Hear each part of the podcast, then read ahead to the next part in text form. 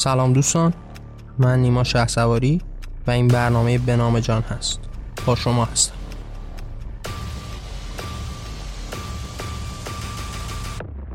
این قسمت 22 از ویژه برنامه شناخت اسلام هست و ما قرار توی این قسمت در باب شیعیگری با هم صحبت کنیم. ممنون که همراه من هستید.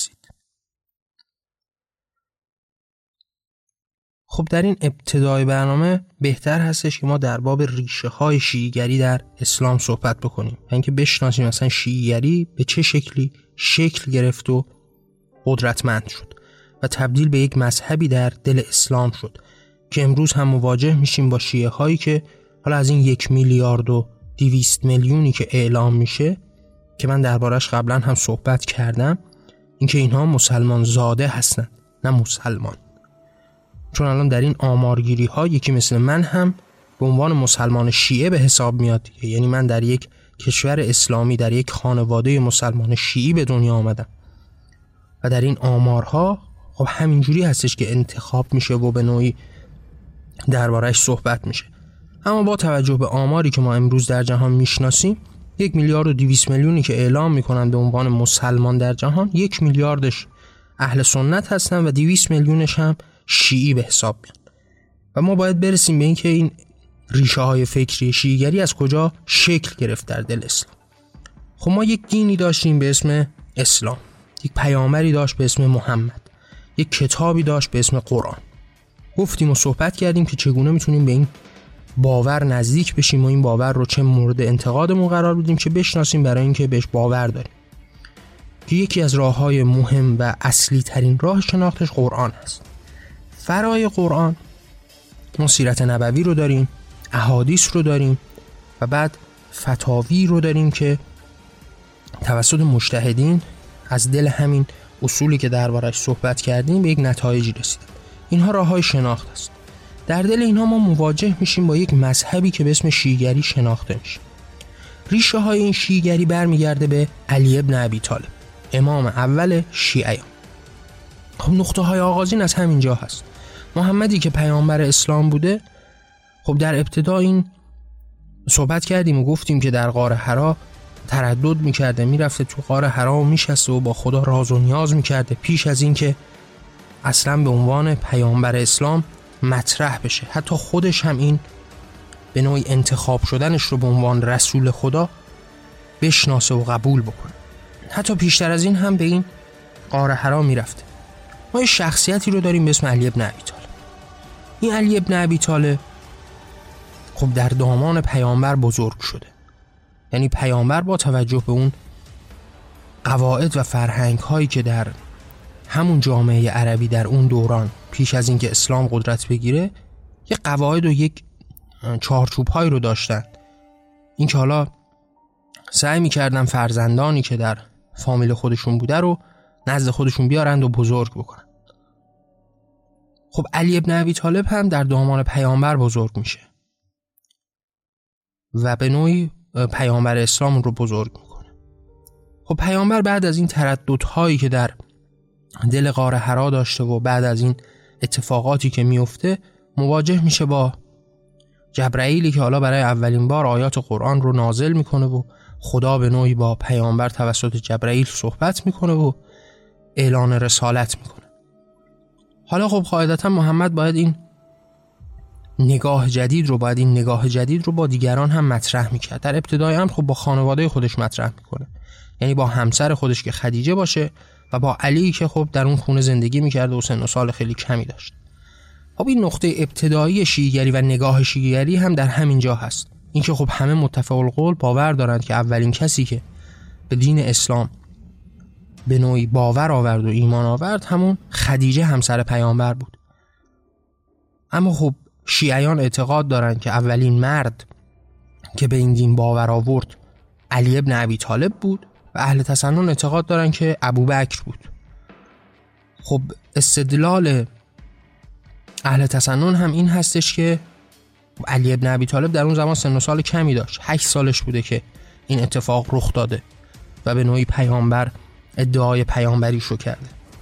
اما خب با توجه به تعاریفی که شیعیان نسبت به ائمه خودشون دارن این اسمتی که برای اونها قائل میشن فرای این اسمت اعتقاداتی که دارن که از همون ابتدای خلقت اینها به دنیا آمده بودن برای اینکه کارهایی رو انجام بدن. و حتما درباره شنیدید اینکه علی در کعبه به دنیا آمد حالا اینکه باید از اون شیعه ها بپرسید که این کعبه ای که در اون روزگاران خانه بتها بوده چه ارزشی داشته به دنیا آمدن در اما در مجموع اعتقادات این شکلی دارند که یک اثباتی برای این ائمه قائل هستند و اینکه اینها از همون ابتدای زیست خودشون از همون دوران کودکی از همون زمان تولد خودشون یک سری رفتارهایی رو داشتن این رفتارهای الهی رو داشتن.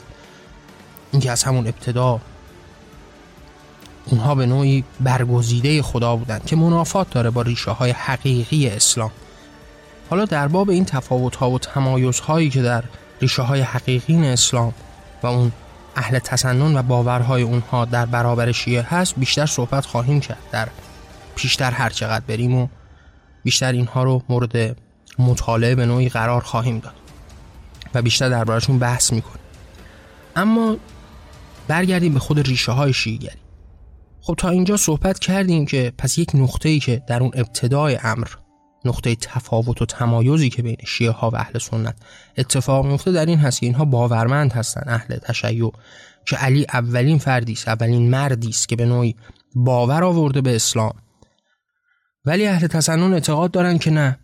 این اتفاق برای اولین بار توسط ابوبکر افتاده و ابوبکر این دین رو قبول کرده و ایمان آورده به اسلام.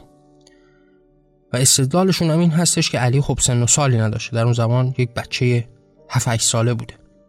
اما در برابر اون ابوبکری بوده که هم دارای قدرتی بوده از نظر اقتصادی آدم ثروتمندی بوده و هم کمک های شایانی رو به محمد در طول رسالت خودش از همون دوران ابتدایی در مکه که گفتیم قدرتی نداشته محمد و تحت فشار بوده هم انجام داده. و این اون نقطه اختلاف ابتدایی است اما این راه ادامه پیدا می‌کنه. محمد قدرت می‌گیره کم کم به مدینه میره. و کم کم دوروبرش روی حواریونی تشکیل میدن مثل بقیه پیامبران. کسانی که بهش باورمند بودند و در راهش یک رفتارهایی رو هم انجام می‌دادند. به عوامرش به نوعی گوش میسپردند و فرمانهای اون رو به پیش میبردند. در دل اسلام هم موضوع به همین شکل است. وقتی شما مواجه میشید با زندگی محمد از همون دورانی که در مکه هم حضور داشته عناوین بیشماری رو دربارش می‌سازن. اینکه علی چه خدمتهایی رو برای محمد از همون ابتدا کرده. حتما شنیدید دیگه. اعتقاد داشتن که قریشان در یک تاریخی قرار بوده که این محمد رو از بین ببرند و بکشند. در اون نهایتی که گفتیم مسلمون ها در مکه در ضعف زندگی می‌کردن. و به واسطه این باورهایی که محمد دائم در حال گسترش و نشک دادنش بود مشکلاتی براشون پدید می اومد حالا قریشیان به این نتیجه رسیده بودن که باید حذف فیزیکی بکنن. گفتیم که راه های مختلفی رو پیش گرفتن. یعنی در ابتدا به محمد گفتن که حالا تو بیا این خدای خودت رو تبلیغ دربارش بکن دربارش صحبت بکن ولی به خداهای ما کاری نداشته باش. یعنی کعبه رو از بین نبر. این خدایگان و این بت‌ها و این الهه هایی که ما بهش باور داریم و باعث رونق ما هست باعث رونق اقتصادی ما هست. تجار مختلف از قبایل مختلف میان و اینجا هم عبادت می‌کنن هم تجارت می‌کنن. در برابر اینها موضعی نداشته باشه اما اون نگاه دگمه یک سوهی که تمام حق رو نزد خود می‌دونه نگاه اسلامی همواره در برابر اینها بود. حالا سعی کردن راه های دیگه ای رو به پیش ببرن. سعی کردن به اون به نوعی باج و خراجی بدن که سکوت بکنه. باز هم راه به جایی نبود. و در نهایت به این نتیجه رسیدن که باید از در سرکوب در برابر اینها قرار بگیرن. و در نهایت مثلا با یک معقوله روبرو میشیم به اسم اینکه قرار بوده این قریشیان محمد رو از بین ببرند و علی به عنوان مثال در بستر محمد خوابید و باعث شد که حالا محمد از اون قائل جان سالم به در ببره. و در کنار این هر دو اینها چه ابوبکر به عنوان نمادی برای اهل تسنن و بعد از اون عمر و عثمان و هم علی به عنوان نمادی برای شیعگری هر کدوم کارهایی که انجام دادن توسط این اشخاصی که بهشون باورمند بودند و بعدها اون اختلافات اتفاق افتاد و بعد از محمد و اینکه قدرت محمد از بین رفت حالا به واسطه مرگش و بعد قرار بود که جانشینی داشته باشه اختلاف نظرها از اینجا شکل گرفته بود. و اینکه حالا هر کدوم برای اون مراد خودشون برای اون امام خودشون سعی می‌کردن که یک سری المانهایی رو بیارن که این کارها و این خدمتها رو برای محمد و اسلام انجام داد. یعنی مثلا شیعیان در باب این صحبت بکنند که علی در جنگ ها چه کارهایی کرد چه انسانهایی رو کشت از بین برد چه خشونتهایی رو به خرج داد چگونه فرامین محمد رو به گوش و جان گرفت چگونه به فرمان محمد تعداد بیشماری رو گردن زد. در جنگ های مختلف شما مواجه میشید با کشتاری که در برابر به عنوان مثال یهودیان انجام دادن مسلمان ها و چه کسی این کشتارها رو به پیش برد؟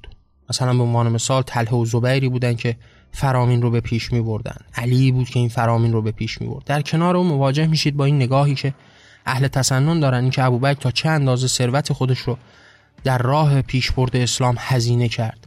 جایگاه خودش رو جایگاه اجتماعی که داشت موقعیتی که داشت رو هزینه کرد. تا چه اندازه کمک کرد. یارغار پیامبر بود. داستانهای بیشماری رو دربارهش شکل میدن. اینکه هر کدوم به دنبال به دست آوردن قنایمی پیرامون این کمک هایی که به محمد انجام شده دلایل و استدلال هایی میارن برای اینکه مرید خود مراد خودشون رو به نوعی امام و راهبر آینده دنیای اسلام بدونن.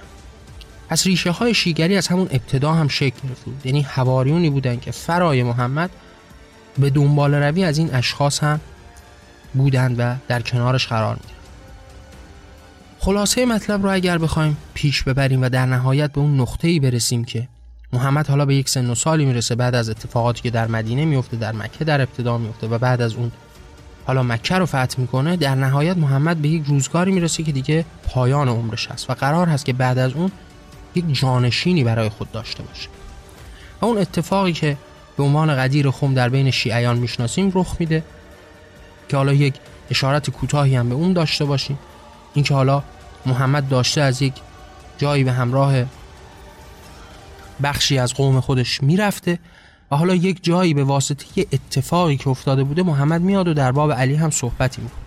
اول باید به این نقطه اتفاقی نگاهی بندازیم. اینکه در اون دوران به واسطه رفتاری که علی داشته اصولا یکی اینکه علی به شدت تندخو بوده به شدت رادیکال بوده در نگاه های اسلامی.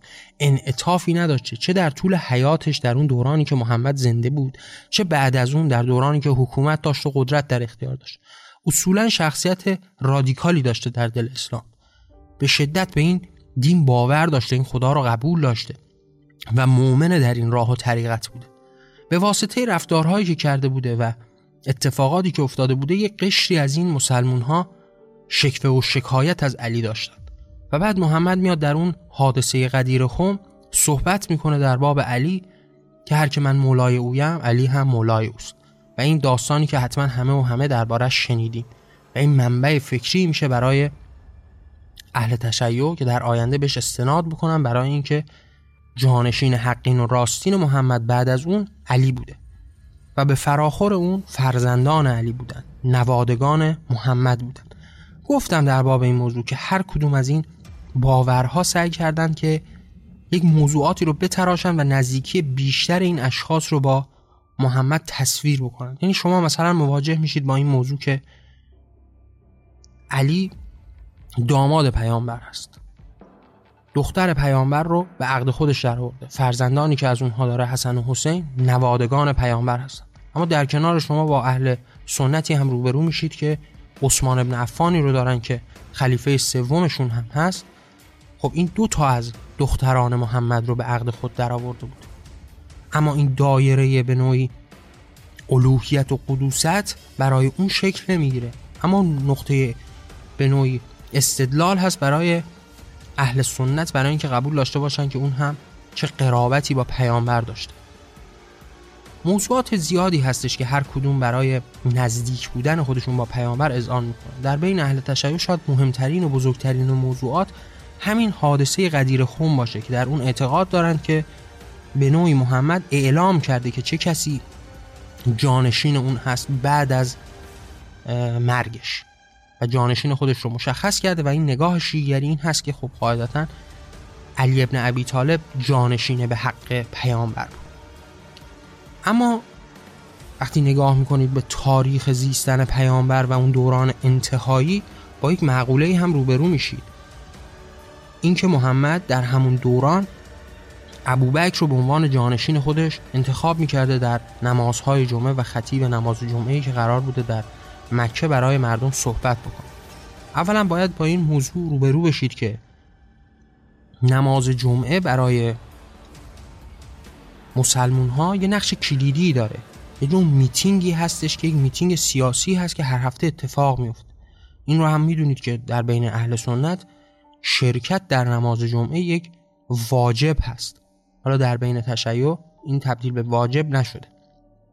یعنی ما داریم در باب این ارزش و اعتباری که نماز جمعه بین مسلمون ها داره صحبت می‌کنیم. اینکه تا چه اندازه موضوع مهمی هست. حتی در همین جمهوری اسلامی هم شما دارید این موضوع رو می‌بینید. اینکه خطیب نماز جمعه تهران رهبر اسلام رهبر جمهوری اسلامی هست. و بقیه به نوعی جانشینان گذرای اون هستند که حالا گاه گاه میان و صحبت می‌کنند و خطیب هست در مجموعی که این نگاهی که نسبت به نماز جمعه می‌شده از همون ابتدا در دل اسلام یک حرکت سیاسی بوده یک میتینگ سیاسی بوده. که حالا آرا و عقایدشون رو مطرح می‌کردن. و ما مواجه میشیم با پیامبری که جانشین خودش رو در اون نمازهای جمعه انتهایی همواره ابوبکر قرار می‌داده و ابوبکر میومده و هم پیش نماز می‌شده برای مؤمنین که این خودش یک نمادی از این جانشینی هست و فرای اون شروع به خطابه می‌کرده و صحبتهایی هم در این زمینه رد و بدل می‌کرد. منظور این که هر کدوم یک استدلالی دارن در باب اینکه بعد از محمد قرار بوده چه کسی جانشینش بشه. و ریشه های شیگری و اصولا این اختلافی که بین مسلمون ها هست از همین جا هم شکل می‌گیره. در نهایت با ما محمدی روبرو میشیم که عمرش به پایان می‌رسه و میمیره و حالا بعد از اون قرار هست که یک جانشینی به قدرت برسه. جانشین اون ابوبکر است. ابوبکر این قدرت رو در اختیار می‌گیره. اتفاقاتی که در دوران حیاتش میفته رفتارهای وحشیانه که در قبال مرتدان اون کسانی که در اون بره از تاریخ حاضر نبودن که دیگه زکات بدن مالیات بپردازن و به نوعی مرتد شدن در برابر دین اسلام. و رفتارهایی که حالا ابوبکر در اون دوران در قبال اینها انجام میده هم یه بخشی از تاریخ اسلام هست. بعد از اون هم شما مواجه میشید با عمری که حالا قدرت رو به اختیار می‌گیره و بعد در دوران حیات خودش چه خدماتی رو برای اسلام انجام میده و چه وحشیگری رو نسبت به دیگر انسان ها انجام میده. یعنی شما وقتی با خدمت هایی در راستای اسلام مواجه میشید اینها مترادف با وحشیگری و وحشیخویی در قبال دیگر انسان ها و دیگر جان ها هست. شما مواجه میشید با حمله های بیشماری که عمر می‌کنه اما مطمئنا درخشان ترین تاریخ اسلامی رو هم در همین دوران حکومت عمر شکل میده حال اینکه تا چه اندازه علی در دورانی که این خلفا قدرت داشتن در کنار اینها بوده. به اینها کمک کرده مشاوره داده وزیر اینها بوده. ارتش بود اینها بوده. سردار و امیر اینها بوده. قابل حرف است. از اون طرف هم شیعیانی رو می‌بینید که مدام دارن در باب این صحبت می‌کنن که بله این علی حکومتش غصب شده بود. باهاش چه کارهایی کردن؟ قضیه فاطمه زهرا رو حتما همه شنیدید این که حتی عمر رو قاتل اون می‌دونند و فریادهایی که زده و داستانهایی که در این باب ساخته شده و دربارش صحبت میشه. نکته اولش این هستش که وقتی به این موضوع ها نزدیک میشید می‌بینید که اون تاریخی که در صدر اسلام بیان شده و نزدیک به صدر اسلام بوده در باب این موضوعات صحبتی به میان نمیاره در باب این درگیری ها حرفی رو مطرح نمی‌کنه. و اصولا این تاریخ ها خیلی با فاصله از وقایعی که در اسلام اتفاق افتاد در اون صدر اسلام اتفاق افتاد به رشته تحریر در میاد. تمامی این موضوعات از همون اتفاقاتی که برای فاطمه زهرا میفته رو در نظر بگیرید تا آشورا و بقیه اتفاقات از این دست. اینها در اون تاریخی که نزدیک به صدر اسلام بوده تاریخ نگارانی که در اون دوره شروع به نوشتن تاریخ اسلام کردن خبری ازش در میان نیست. اما بعد از اون در دوران حالا صفویان و پیشتر از صفویان شما مواجه میشید با این تاریخی که ساخته میشه و دربارهش به شدت صحبت میشه. حالا ما در باب اینکه کدوم نگاه حق هست و کدوم حق نیست و ناحق هست که صحبتی نداریم. اما داریم در باب این اختلافات صحبت می‌کنیم. این که شما وقتی قرآن رو می‌خونید تا چه اندازه نزدیک میشید به اون مفهومی که اهل تسنن دارن مطرح می‌کنن خیلی موضوع قابل ارزیه. یعنی شما مواجه میشید مثلا با یک مفهومی به اسم اینکه حالا پیامبر اسلام که بزرگترین نماد اسلامی هست رو هم بنده و عبد خدا می‌دونه اما شما در برابرش مواجه میشید با شیعگری که قائل به اسمت هست برای تمامی ائمه نه تنها پیامبر اسلام نه تنها دوازده امامی که به نوعی فرزندان و نوادگان پیامبر به حساب میاد تا حتی فاطمه زهرایی که دختر پیامبر بوده و یا عباسی که فرزند علی بوده و در آشورا هم کشته شده. یعنی شما قائل هستید به این اسمت بی حد و حصر که منافات داره. یا مثلا به عنوان مثال با یک موضوعی مثل توسل. اینکه توسل در قرآن نکوهیده میشه. مثلا بنیان اصلی که باعث شکلگیری به نوعی حکومت و یا باور محمد شده همین رد توسل هست دیگه. یعنی شما مواجه میشید با من چندین بار دربارش صحبت کردم گفتم در اون دوران اعراب خدا رو میپرستیدن. همه اقوام به این خدا باور داشتن به خداهای مختلف. اما همه اینها اعتقاد داشتن شاید یک خدای یکتایی هم وجود داره. اما راههای بیشماری هست که بتونیم به این توسل بکنیم. در کنار این خدا قدرت های بیشمار دیگری رو هم نقش می‌دادن که اتفاقا این قدرت های مختلف همه و همه جز اساطیر تاریخی اون کشور بودن. این شخصیت هایی مثل علی امروز در دل اسلام بودن. شخصیت هایی که جنگجو بودن مبارزه کردن. الهگانی که حالا قدرت داشتن. و اساطیر و داستانهایی که پیرامون اونها ساخته شده و ما مواجه میشیم با محمدی که تمام این خدایگان رو از بین می‌بره تمام این بتها رو از بین می‌بره و کعبه رو خالی از این بتها و خدایگان و افسانه ها و اساطیر می‌کنه برای اینکه یک خدای واحدی رو داشته باشه.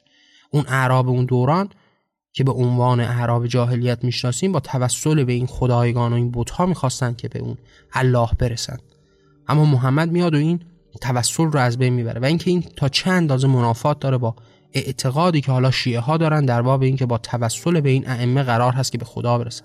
حتی کار پیشتر هم میره. من چندین بار هم فکر می‌کنم دربارش صحبت کردم. اینکه شما در دل شیعیان مواجه میشید با یک حسینی که حالا حتی از خدا هم بزرگتر و قدرتمندتر هست. توسل به اون با ارزش و بزرگ است حتی شما مواجه میشید با احادیث با روایات مختلفی که تواف و عبادت مقبره حسین با ارزشتر و بزرگتر از تواف کعبه هست. یعنی با این مزامین روبرو میشید که اینها منافات داره با اون چیزی که به عنوان اسلام حداقل در قرآن و به وسیله محمد بیان شد. اما ما خیلی نمی‌خوایم وارد این قضایا بشیم و در باب حق و ناحق بودنشون صحبت بکنیم. اما این اختلاف نظرها از همون ابتدا هم وجود داشته در باب مسائل مختلف.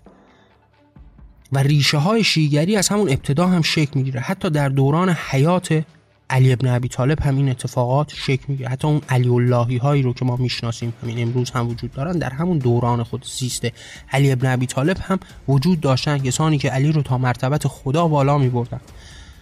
و خب شما دیدید که در نهایت در تاریخ هم بهش اذعان شده اینکه علی میاد و اینها رو زنده زنده آتش می‌زنه. حالا حتی برخی از اینها باور به این داشتن که خب علی خدا هست و این جهنم رو براشون ساخته. یعنی منظور این که شما وقتی با این اعتقادات روبرو میشید ریشه در همون ابتدای اسلام و در همون تاریخ صدر اسلام داشت. این ریشه های شیعیگری برمیگرده به همون صدر اسلام و تاریخ ابتدایی اسلام. اختلاف نظرهای بیشماری هست. اگر بخوایم باز بیشتر پیش بریم در باب شیعیگری صحبت بکنیم می‌تونیم تاریخ اسلام رو باز هم جلوتر ببریم.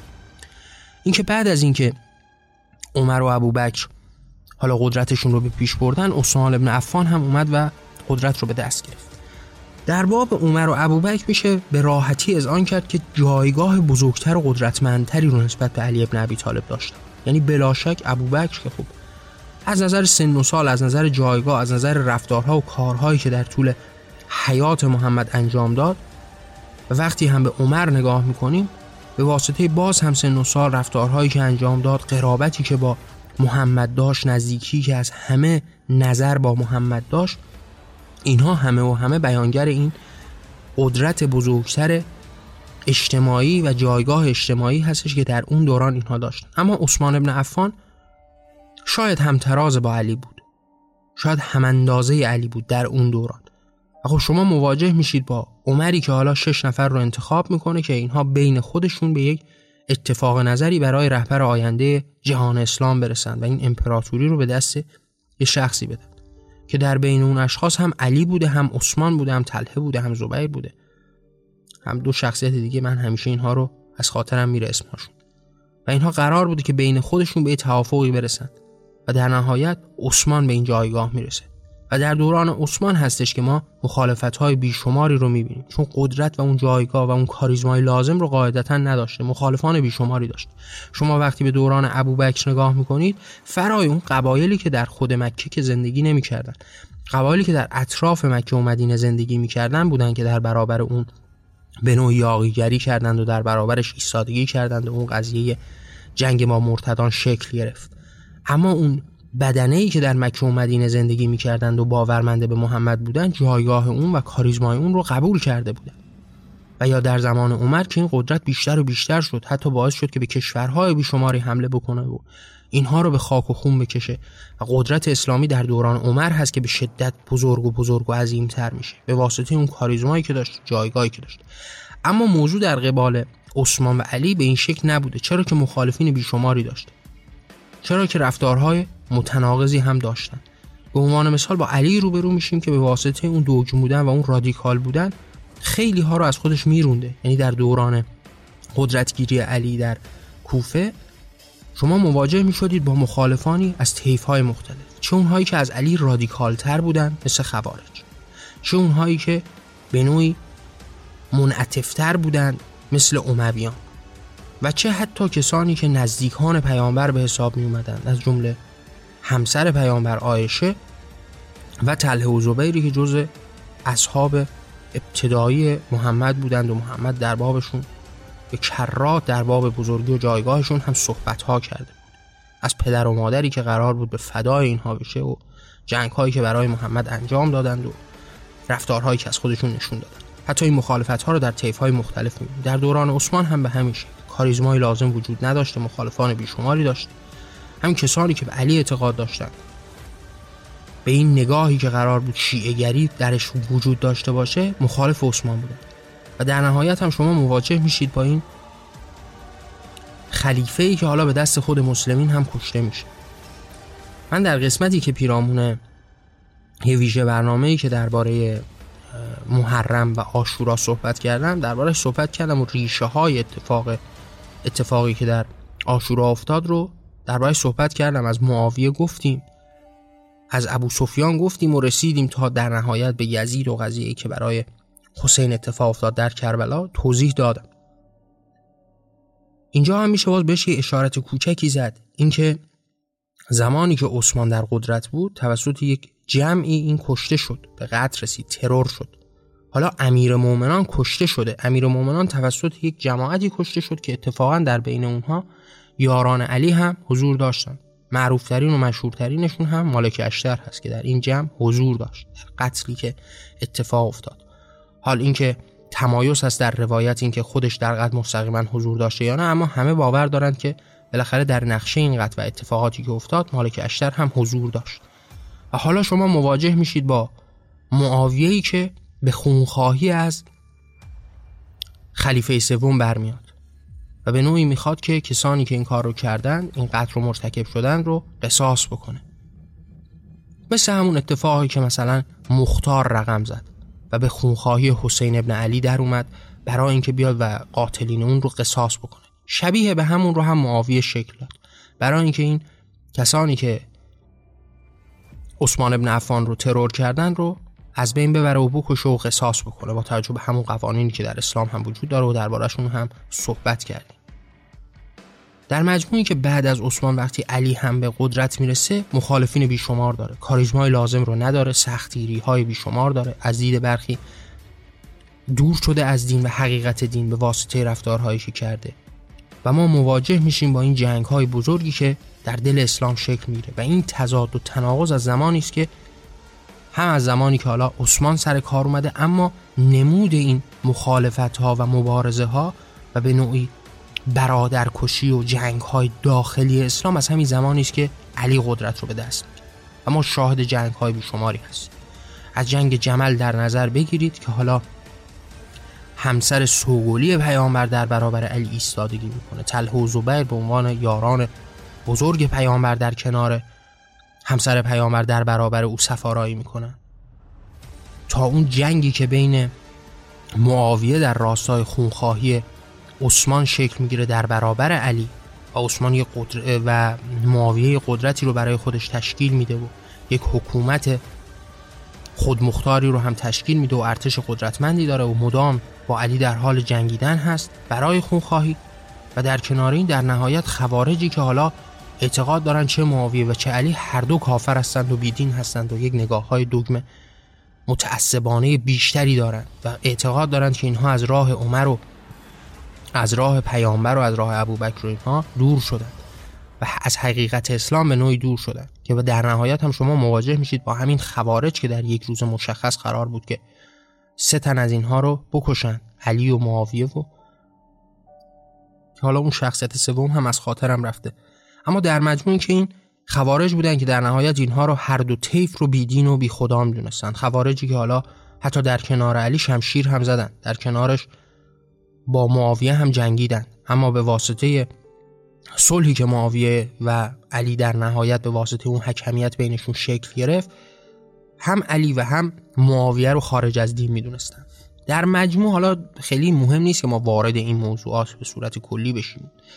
از نگاه تاریخی بهشون نگاه بکنیم. گفتن این مباحث مختلف در راستای این هستش که ما برسیم به این معنی که اون جنگ هایی که بین مسلمانان اتفاق افتاد و به عنوان برادرکشی و مسلمان کشی می‌شناسیم از همون دوران زیست علی هم اتفاق افتاد در ریشه هاش به نوعی نمود پیدا کرد و قدرتمند شد و طی مرور زمان هم بیشتر و بیشتر قدرتمند شد. یک نگاه در کنار هم شکل گرفت که کم کم باعث این دو دستگی در نگاه های اسلامی شد. کم کم باعث شد که یک مکاتبی رو به وجود بیارن که حالا یک سری اختلافات نظرهایی هم در باب موضوعات مختلف با هم داشته باشن. این اختلاف نظرها از همون ابتدا بود. نقطه ابتدایی و اولیش خب قاعدتا بر سر جانشینی پیامبر بود که این بلا شک بینشون وجود داشت. و کم کم در باب مسائل فرعی تر هم با هم به مشکل خوردن. حتی در اصول هم با هم به مشکل خوردن. یعنی شما اصول دین رو در بین اهل تسنن همون توحید و معاد و نبوت می‌بینید اما حالا میاد و یک مقوله مثل امامت و ولایت هم اضافه میشه به نگاه های شیعه که حتی یک آیاتی از قرآن رو هم به عنوان این نماد قرار میده و حالا به اونها استناد می‌کنه.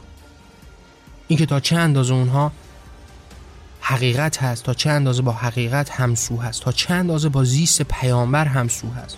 گفتیم اما موضوع ما هم نیست. اما در مجموع که این اختلاف نظرها از همون نقطه ابتدایی شکل می‌گیره در باب موضوعات اصلی و کم کم به موضوعات فرعی هم کشیده میشه. و شما مواجه میشید با این اختلاف نظرها که حتی در باب مسائل مختلف حتی در باب موضوعات فرعی مثل وضوع گرفتن هم بینشون اتفاق میفته و این اتفاق اختلاف نظرها گاه گهگاه به جنگ های خونی به برادرکشی اتفاق میفته و مسلمان کشی هم راه میفته و ما گفتیم که در دوران خود علی هم این اتفاقات به کرات افتاد و جنگ های بیشماری بین طیف های مختلف فکری که حالا شکل گرفته و کم کم هم قدرتمندتر شد اتفاق میفته اما یکی از موضوعات دیگه که در باب شیعیگری باید بهش نگاه بشه این نگاه شاهنشاهی هست. یعنی شما در مکتب و تفکر شیعیگری مواجه میشید با این نگاه و این ارج دادن به به نوعی شاهنشاهی. و این خون قالب این خونی که قرار هست از بقیه با ارزشتر و قدرتمندتر باشه. شما وقتی به اسلام نگاه می‌کنید خب اسلام پر از ایرادات و اشکالات و نگاه های دگم و وحشتناک است. اما چند نمونه موضوعی هست درش که خب نسبت به برخی از دیدگاه ها بهتر به نظر می‌رسه یعنی شما وقتی به اسلام نگاه می‌کنید اسلام رو با یهودیت مورد قیاس قرار می‌دید می‌بینید که مثلا یهودیت یک نگاه نجات پرستانه وحشتناک در خود داره دید. یعنی نژاد خود رو برتر می‌دونه حالا اینکه مسیحیت در حقیقت و خود مسیحی که یک یهودی بوده این نگاه رو تغییر داد و اصولا دین مسیحیت دینی است که دیگه به نژاد وابسته نیست و اصولا دین یهودیت رو قرار داشته که دیگه از این بود نجات پرستانه خودش رها بکنه. در باب اسلام هم به همین شکل است. یعنی در ادامه دهنده بودن راه مسیحیت شما مواجه میشید با دینی که حالا دیگه درش نجات نقش کلیدی و مهمی رو نداره. در باب این موضوع وقتی به مسئله حکومت هم می‌رسید با توجه به اتفاقاتی که در دل اهل سنت افتاده هم باز مواجه میشید با اینکه قرار بر این نبوده که یک خونی برتر از دیگران باشه. قرار بر این نبوده که یک خانواده قدرتمندتر از دیگران باشه و یک اصول ابتدایی از این انتخاب کردن رو در دل اینها می‌دیدید. و این اون نقطه تمایزی است که بین اهل تسنن و تشیع وجود داره. یعنی ما همون جوری که در باب این مسئله صحبت کردیم که اسلام خب قاعدتا دینی پر از زشتی هاست و ما تا اینجا در قسمت های مختلف هم دربارهش صحبت کردیم و نقد رو کردیم. و در قسمت های آتی هم صحبت می‌کنیم در باب موضوعات مختلف هم میشه دربارهش صحبت اما وقتی به عنوان مثال این نگاه رو با نگاه مثلا نازیسم ها خواستیم مقایسه بکنیم در یکی از همین قسمت ها گفتیم که نقطه تمایز نقطه اصلی یکتاست. همسو هست. اینکه من حق بر زمین هستم و دیگران ناحق هستند یکسان و یکسو هست. اما اینکه شما با چه المانی به این موضوع می‌رسید متفاوت است. یعنی در نازی ها نژاد هست که نژاد برتر قلم داد میشه. اما در بین مسلمان ها باور هست که اون خط میزان رو شکل میده. حالا وقتی یهودیت رو به عنوان یک دین با اسلام مقایسه می‌کنیم ببینید که این نقطه قوت رو اسلام داره که حالا نژاد رو برتر قرار نداده. و وقتی میایم داخل خود اسلام به مذاهب نگاه می‌کنیم مواجه میشیم با اینکه اهل سنتی هستن که حالا این به نوعی حکومت رو درگیر با یک خون خاص قرار نمیدن. درگیر با یک خاندان خاص قرار نمیدن. قرار نیست که پیامبر به واسطه اینکه پیامبر خدا بوده نوادگانش تا آخر این سلطنت رو به دست بگیرن چرا که خب خود قرآن مستقیما میگه که این پیامبر هم بنده ایست هم تای شما. عبد خدا هست بنده و برده خدا هست. و این برابری رو تا حدی سعی می‌کنه که تصویر بکنه. و شما در اهل تسنن مساوی میشه مواجه میشید با این موضوع که حالا اینها اگر قرار هست یک کسی رو به عنوان پیشوای خودشون انتخاب بکنن می‌تونن که تا حدی اون رو انتخاب بکنن. قرار نیست درگیر یک خون خاص و یک نژاد خاص باشن. اما وقتی به نگاه اهل تشیع می‌رسیم می‌بینید که این نگاه دگم خشک ما رو به اینجا میرسونه که حالا قرار هست پیامبر و نوادگان پیامبر تا آخر دنیا به ما حکومت بکنن. در نهایت ما رو به یک امام زمانی میرسونه که از خون اون پیامبر هست. نواد... جز نوادگان پیامبر به حساب میاد و خون پیامبر در رگهاش جاری هست و اون هستش که باید قدرت جهان رو به دست بگیره و ظهور بکنه و جهان رو دگرگون بکنه و مسائلی از این دست. پس این نگاه به شاهنشاهی و این نگاه به وراستی شدن پادشاهی در دل شیعیان قدرتمند بود. اون چیزی که بعدها هم اتفاق افتاد و تبدیل به یک اصل اسلامی هم شد. یعنی شما وقتی با امویان روبرو میشید با عباسیان روبرو میشید مواجه میشید با همین شاهنشاهی. دعوا و جنگی که به عنوان مثال شیعیان با امویان و یا عباسیان دارن بر سر تفکر اونها نیست بر سر چارچوب فکری اونها نیست. بر سر اون کسایی هست که قرار در اون جایگاه قرار بگیرن. همون مشکلی که ما در باب مسائل سیاسی هم باش روبرو هستیم. وقتی روبرو میشیم با کمونیست ها کمونیست ها قرار نیست که این نظام فکری بیمار رو تغییر بدن. قرار نیست که بگن چرا باید یک قدرتی در ماورا باشه که همه چیز رو در اختیار بگیره. قرار هست و یا قرار نیست در باب این صحبت بکنن که چرا باید یک همچین نظام بیمارگونه ای وجود داشته باشه.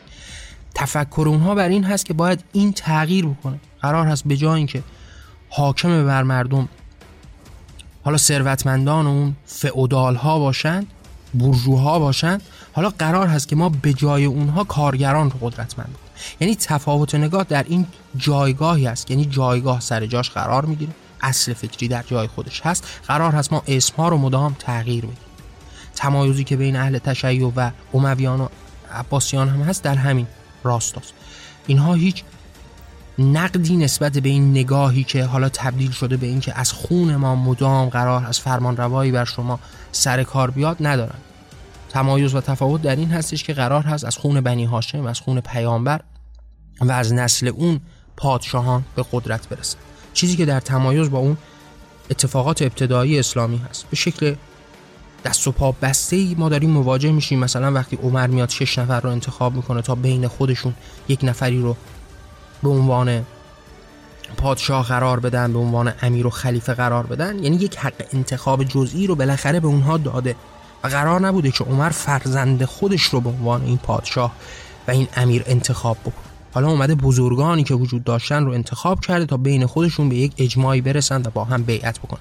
و یا وقتی مواجه میشیم با این بیعت کردن و قائله بیعت که حالا قرار هست به نوعی رؤسای قبایل با کسی که خود رو پادشاه و خلیفه حالا اعلام کرده یا اعلامش کردند بیعت بکنند و دست دوستی بدند و به نوعی او رو انتخاب بکنن شما مواجه میشید با اینکه حالا قرار هست که یک انتخابی همین وسط هر چند دست و پا شکسته وجود داشته باشه. اما وقتی روبرو میشید با نگاه شیعیگری این دیگه تمام انتخابات رو قرار هست که از بین ببره. قرار هست که یک خونی وجود داشته باشه یک خاندانی وجود داشته باشه که دارای اسمت است دارای قدرت است نزدیک به خداوند است و اصولا اوست که قرار هست بر دیگران پادشاهی بکنه. نه به واسطه هیچ تخصصی که داره نه به واسطه کارهایی که کرده. فقط و فقط به واسطه خونی که در رکاش به جریان هست.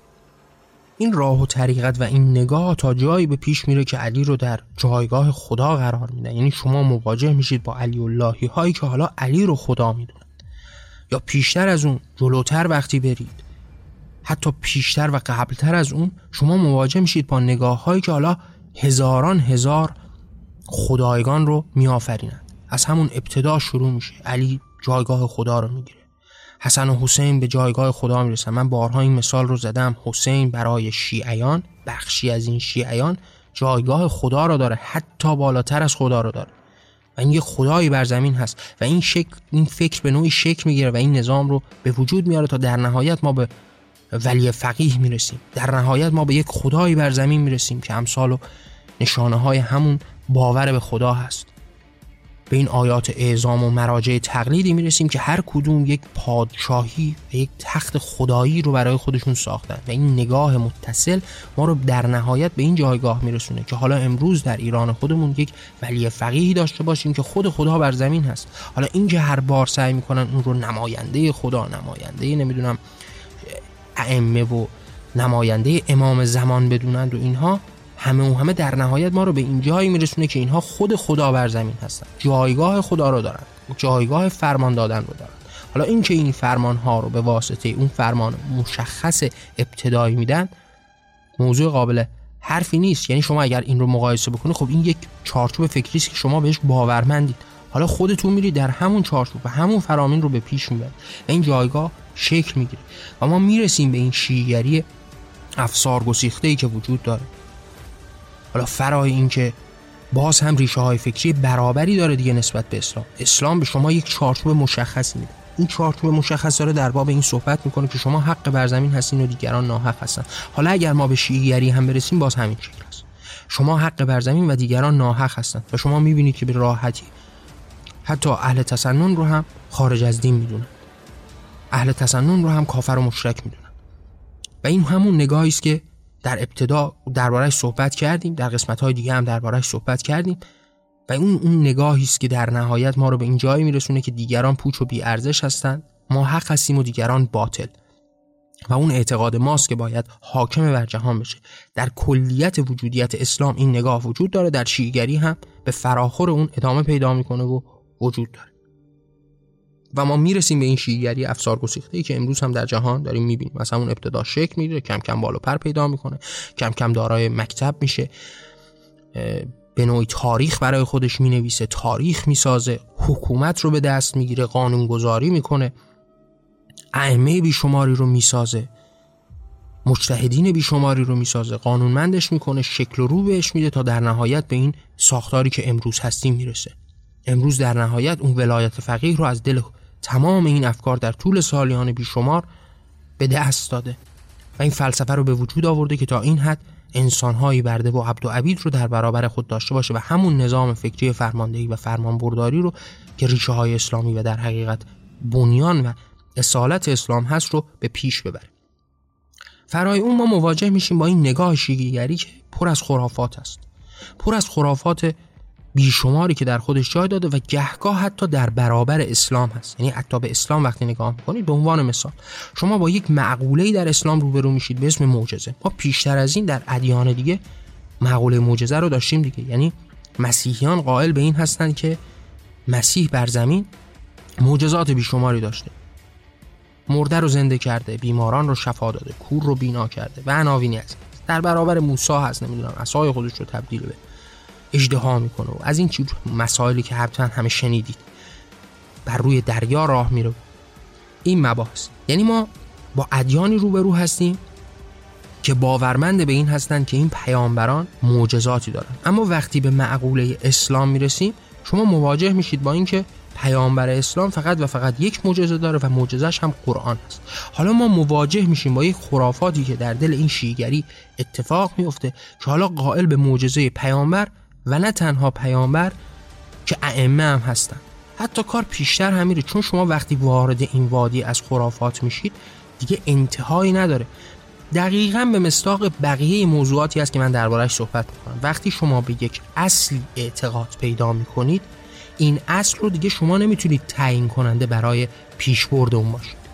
اینکه در فردای اون روز بعد از اینکه شما این اصل رو قبول کردید چه موضوعاتی در این اصل قرار می‌گیرند چه سرهایی به جای اون سری که شما در نقطه ابتدایی قرار دادید قرار می‌گیرند در اختیار شما نیست. شما این چارچوب رو قبول کردید و حالا در این چارچوب هر روز موضوعات تازه می‌بینید در باب تمام موضوعات هم به همین شکل است. شما وقتی اعتقاد به استبداد دارید هر روز می‌تونه یک مستبد با یک شکل تازه‌ای سر کار بیاد شما وقتی اعتقاد به خرافات دارید وقتی قائل هستید مثلا به عنوان مثال به معجزه روز اول در باب شق القمر پیامبر صحبت می‌کنن در باب معراج با الاغ به آسمان و رفتن به پیش خدا صحبت می‌کنن. فردا می‌رسید به معجزاتی که حسن و حسین و علی و دیگر ائمه انجام دادن و در نهایت می‌رسید به معجزه‌ای که فلان آیت الله هم انجام داده و امامزاده انجام داده و هزاران هزار مثال دیگر. و این راه باز میشه برای اینکه شما هزاران هزار خرافات رو در خودتون جای بدید. مواجه میشید با این خرافات بی پایانی که در دل شیعگری اتفاق افتاده. شما مواجه میشید با این خرافاتی که حالا در نهایت قرار هست که شما رو به یک سری رفتارهایی هم برسونه. رفتارهای مضری که نه تنها برای خود بلکه برای دیگران هم آزاردهنده است. یعنی شما مواجه میشید مثلا با سینه زدن نمی‌دونم زنجیر زدن قمه زدن رفتارهای از این دست. مراسمی که پر از خشم و خشونت است. در بابش صحبت کردیم در قسمت و ویژه برنامه‌ای که درباره محرم آشورا بود هم در باب این موضوع صحبت کردیم. اثراتش اتفاقاتی که داره میفته خرافاتی که در دلش وجود داره. و اصولا یک راه و دریچه رو برای شما باز می‌ذاره که شما مواجه بشید با خرافات بی حد و حصری که در دل شیعیگری وجود داره. پس یکی از بسترهای دیگه ای هم که فراهم می‌کنه این نگاه شیگری فرای اون نگاهی که دربارش صحبت کردیم مثل نگاهی که به شاهنشاهی داره این خونی که برتر از دیگران می‌دونه این نژادی که برتر از دیگران می‌دونه. فرای اینها شما مواجه میشید با یک سری خرافاتی که در دل خودش جا میده و این خرافات هم قدرتمند و قدرتمندتر میشه عناوین بیشمار داره مثالهای بیشمار داره اما این برنامه وقت این رو نداره که ما در باب همش بخوایم صحبت کنیم. شاید در آینده در قسمتی در باب خرافات هم صحبت کردیم. با مستاق. اما خب قاعدتا همه با این خرافات اسلامی و این خرافاتی که در دل شیعیگری به خصوص وجود داره روبرو هست فرا این شما تناقضات بیشماری با اسلام رو در دل این شیعیگری باهاش روبرو هست ما چند نمونهش رو دربارهش صحبت کردیم. به عنوان مثال همین موضوعی که در باب جانشینی برای پیامبر بود دربارهش صحبت یا حتی در باب این توسل صحبت کردیم. این منافات کامل با خود اسلام داره دیگه. یعنی ما با یک اسلامی روبرو بودیم که گفتیم به وجود اومد برای یک تا پرستی. برای اینکه شما فقط و فقط خدا و اون الله رو بپرستید. گفتیم که در کعبه خدایگان بیشمار وجود داشتن. خود الله هم وجود داشت. خود الله هم مورد پرستش بسیاری از این اقوام قرار می نمونه بارزش اسم نام به نوعی پدر پیامبر هست. پدر پیامبر عبدالله نام داره. یعنی عبد و بنده و عبید الله همون اللهی که محمد در آینده دربارش صحبت می پس الله وجود داشته اما شما مواجه میشید با یک پیامبری که میگه دیگر بتها رو باید از بین ببرید و فقط و فقط یک خدا داشته باشید. خدایگان دیگه باید از بین برن فقط و فقط این حقی که من دارم بهشون میگم رو شما بپرستید. و شما مواجه میشید با اون اتفاقی که در نهایت میفته و پیامبر میاد اون بیشتر از 300 بوتی که در کعبه وجود داشته بعد از فتح مکه رو از بین می‌بره و الله رو به عنوان خدای واحد برای تمام این مسلمانان قرار میده. حالا مواجه میشید با این تناقضی که در دل شیگری وجود داره. قرار بوده هیچ توسلی صورت نگیره. اون فرشتگان و نمی‌دونم اون اساطیر رو کسانی که در کنار اون خدا میپرستیدند و خودشون رو با توسل به اون قرار بوده که به الله برسونند رو از بین برده. حالا به جای اونها که دقیقا جایگاهی همتای همین علی و حسن و حسین و فاطمه و بقیه این ائمه اهل تشیع داشته یک جایگاهی همتای اونها دوباره شکل می‌گیره دوباره قرار هست که با توسل به اون به اون خدا نزدیک بشن که مغایرت داره و تناقض داره با وجودیت اسلام.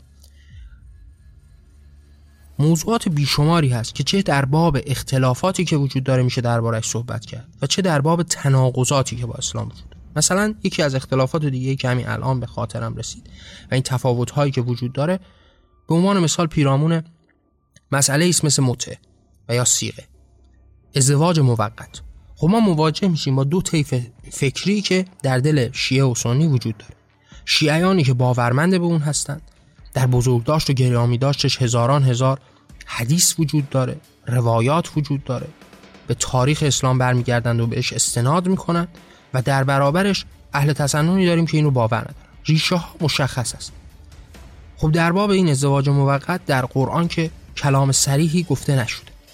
پس ما گفتیم یه راهی داریم برای این شناخت اسلام. یکیش قرآن هست یکیش حدیث هست یکیش سیرت نبوی و اون تاریخ صدر اسلام هست که در نهایت فقها را به یک جایی میرسونه که حالا یک نظری در باب یک موضوعی داشته باشه. خب شما مواجه میشید با یک اتفاق تاریخی که در زمان محمد میفته و محمد یاران خودش رو برای سیغه کردن تشویق می‌کنه و یاران اون در جنگ سیغه می‌کنه. زنان بیشماری رو سیغه می‌کنن تا این نیاز جنسی خودشون رو در اون جنگی که داشتن از بین ببرن. و در طول حیاتی که محمد داشته هیچ وقت این رو غیرقانونی اعلام نمی‌کنه. اما بعد از گذشته زمانهایی و زمانی که عمر قدرت رو داشت عمر میاد و این رو غیرقانونی اعلام می‌کنه. و خب این میشه مبنای فکری برای ادهی که در دل اهل تسنن این رو غیر قانونی می‌دونن و حرام میپندارند این ازدواج موقت رو که ریشه های فکری در همون ریشه های عرب پیش از اسلام داشته مثل خیلی از اتفاقات دیگه ای که یا ریشه های یهودی یا ریشه های مسیحی یا ریشه های زرتشتی و یا ریشه های در دل همون اعتقادات باستانی پیش از اسلام و بین اون اعراب بادیه نشین داشته. شما در باب خیلی از مسائل وقتی روبرو میشید به همین شکل است. من دربارهش صحبت کردم. گفتم کعبه وجود داشت. پیش از اینکه اسلام وجود داشته باشه. این اون مطلبی است که پیش از اینکه در اسلام وجود داشته باشه وجود داشته در همون به نوعی بین اون اعراب بادیه نشین. خیلی از این عناوین هم از همین دست است. ازدواج موقت هم به همین شکل است. و خب استدلال اهل تشیع در این داستان به این شکل است که خب محمد در طول حیات این کار رو انجام داده تشویق کرده به این انجام این کار و در طول حیات خودش هم این رو غیر قانونی ندونسته اما عمر اومده این کار رو انجام داده. و این استدلال رو می‌کنم برای اینکه این پایدار وجود داشته باشه. اینکه حالا ما نزدیک بشیم به اینکه این معنی کدوم درست است و کدوم غلط هست و اینها موضوع مهم ما نیست. اما می‌بینید که اختلافاتی وجود داشته. در باب خیلی از مسائل هم به همین شکل است. یعنی به عنوان مثال یه موضوع ساده ای که همتون دیدید. همینی که شما مواجه میشید با اهل سنت حالا در بین برخی از این اعتقاداتی که دارند سیبیل خودشون رو می‌زنند.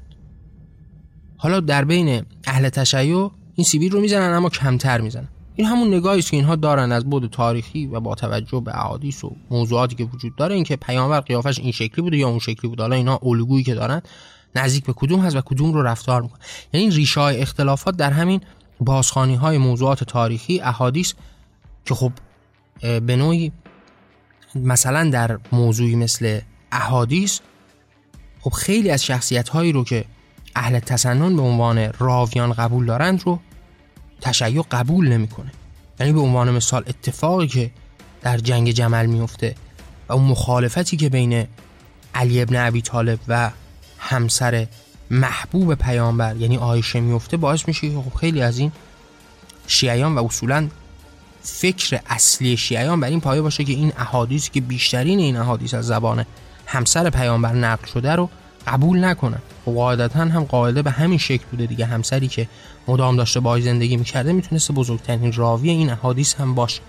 اما شما اهل تشیعی رو داری که به واسطه این تفاوت نظر و در نهایت رسیدن به این جنگ و برادرکشی و این شروع این جنگ ها این رو اصولا قبول نمی‌کنه. اما مواجه میشیم با تفاوت های بیشمار نظری که در زمینه های مختلف بین شیعه و سنی وجود داره فرای اون تناقضاتی هم که دربارش صحبت کردیم. در نهایت هم ما می‌تونیم در باب این جنگ هایی که بین شیعه و سنی اتفاق افتاده هم بیشتر صحبت بکنیم.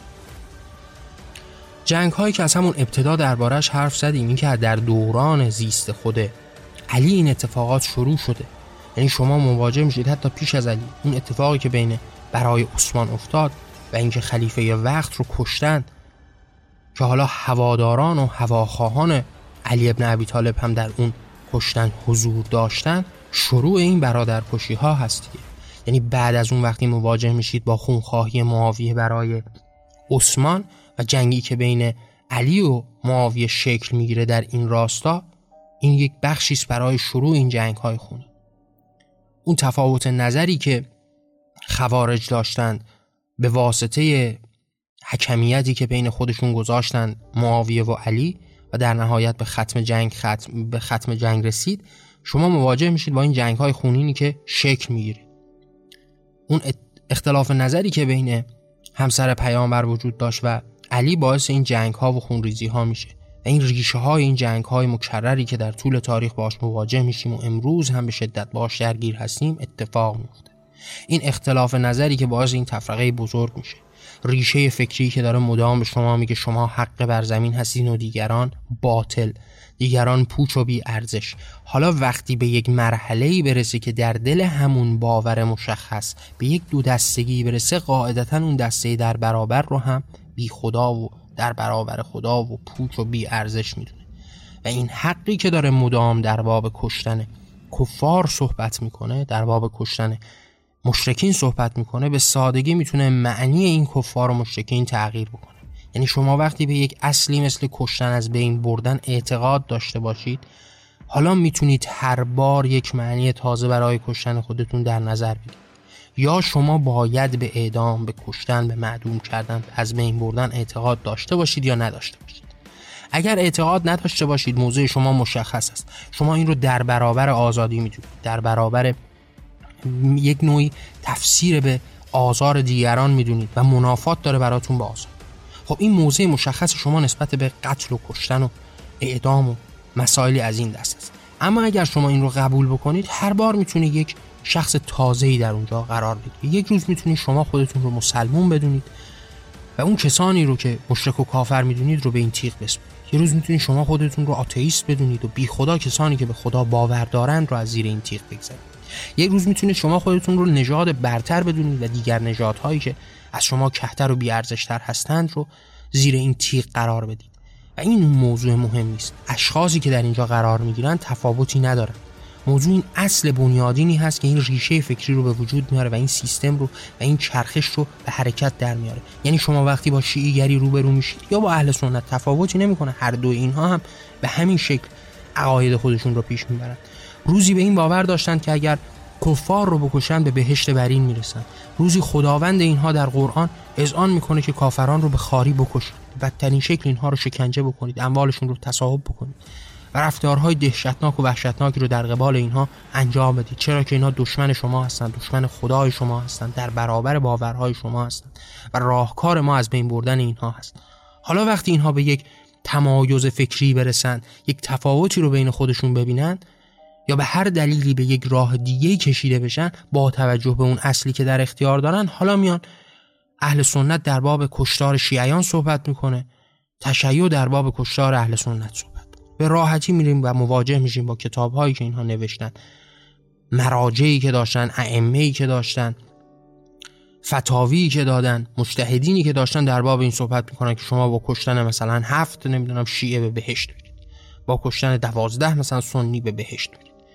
عناوینی از این دست رو باهاش روبرو میشه. موضوع اون اصل و بنیانی است که همه اینها بهش معترف هستند و برگرفته از اون نگاه اسلامی است که باور به این حق بودن خود و باطل بودن دیگران داره. باور به این داره که باید این عقیده خود رو حاکم بر جهان بکنه. و این اون نگاهی است که سمرش اتفاقات مختلفی میشه. یک روز با مسلمون های روبرو میشیم که کافران و مشرکین رو می‌کشند. روزی با شیعیانی روبرو میشیم که حالا اهل سنت رو از زیر تیغ میگذرونند و این اختلافات شروع میشه و جنگ های بیشماری هم شکل می‌گیره. همین امروز شما مواجه میشید با جنگ های بی سرانجامی که در کشورهای مختلف به واسطه باورهای شیعه و سنی داره شکل می‌گیره. گاهن مواجه میشن با اینکه حالا یه عده‌ای میگن بله اینها کار مسلمون ها نیست اینها کار خارجی هاست استعمارگران هست اینها کار آمریکاست آمریکایی ها دارن این جنگ ها رو شروع می‌کنن. نقطه ای که اینها باید بهش فکر بکنن این پتانسیلی است که در این باورها وجود داره. چرا این کار رو آمریکا در مثلا سوئد نمی‌تونه انجام بده؟ چرا در بین مردم سوئیس نمی‌تونه انجام بده؟ چرا نمی‌تونه در برابر کسی که باوری دور از کشتار دور از قتل دور از حذف دور از سرکوب داره انجام بده؟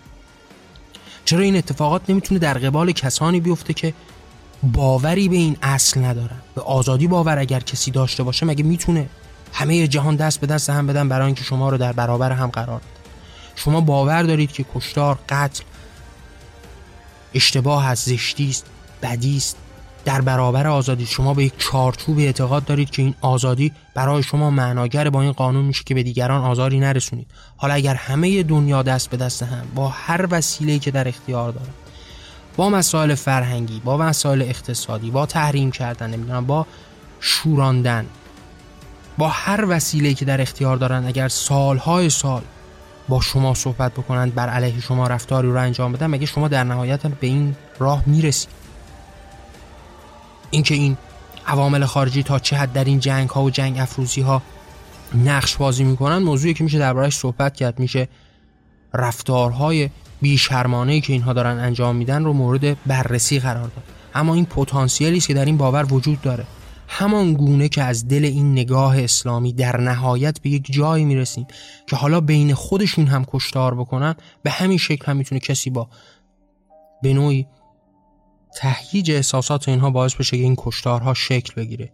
چرا که این ریشه فکری یک ریشه مشخصی است. یک چارچوبی رو به شما داده باور به این چارچوب باعث شده که هر اتفاقی از شما رخ بده. همونطوری که شما مواجه میشید با این کشتارها به شکلهای مختلف در برابر اشخاص مختلف. یک روز در برابر کفار یک روز وقتی این تقسیم بندی ها به خود می‌رسه در برابر باوری که در برابرشون هست. چرا که این باور و این اصلی که داره در برابر شما مدام در برابرتون صحبت می‌کنه و رژه میره و این خط فکری رو به شما میده دست شما رو باز می‌ذاره برای نابود کردن کسانی که در برابر شما هست.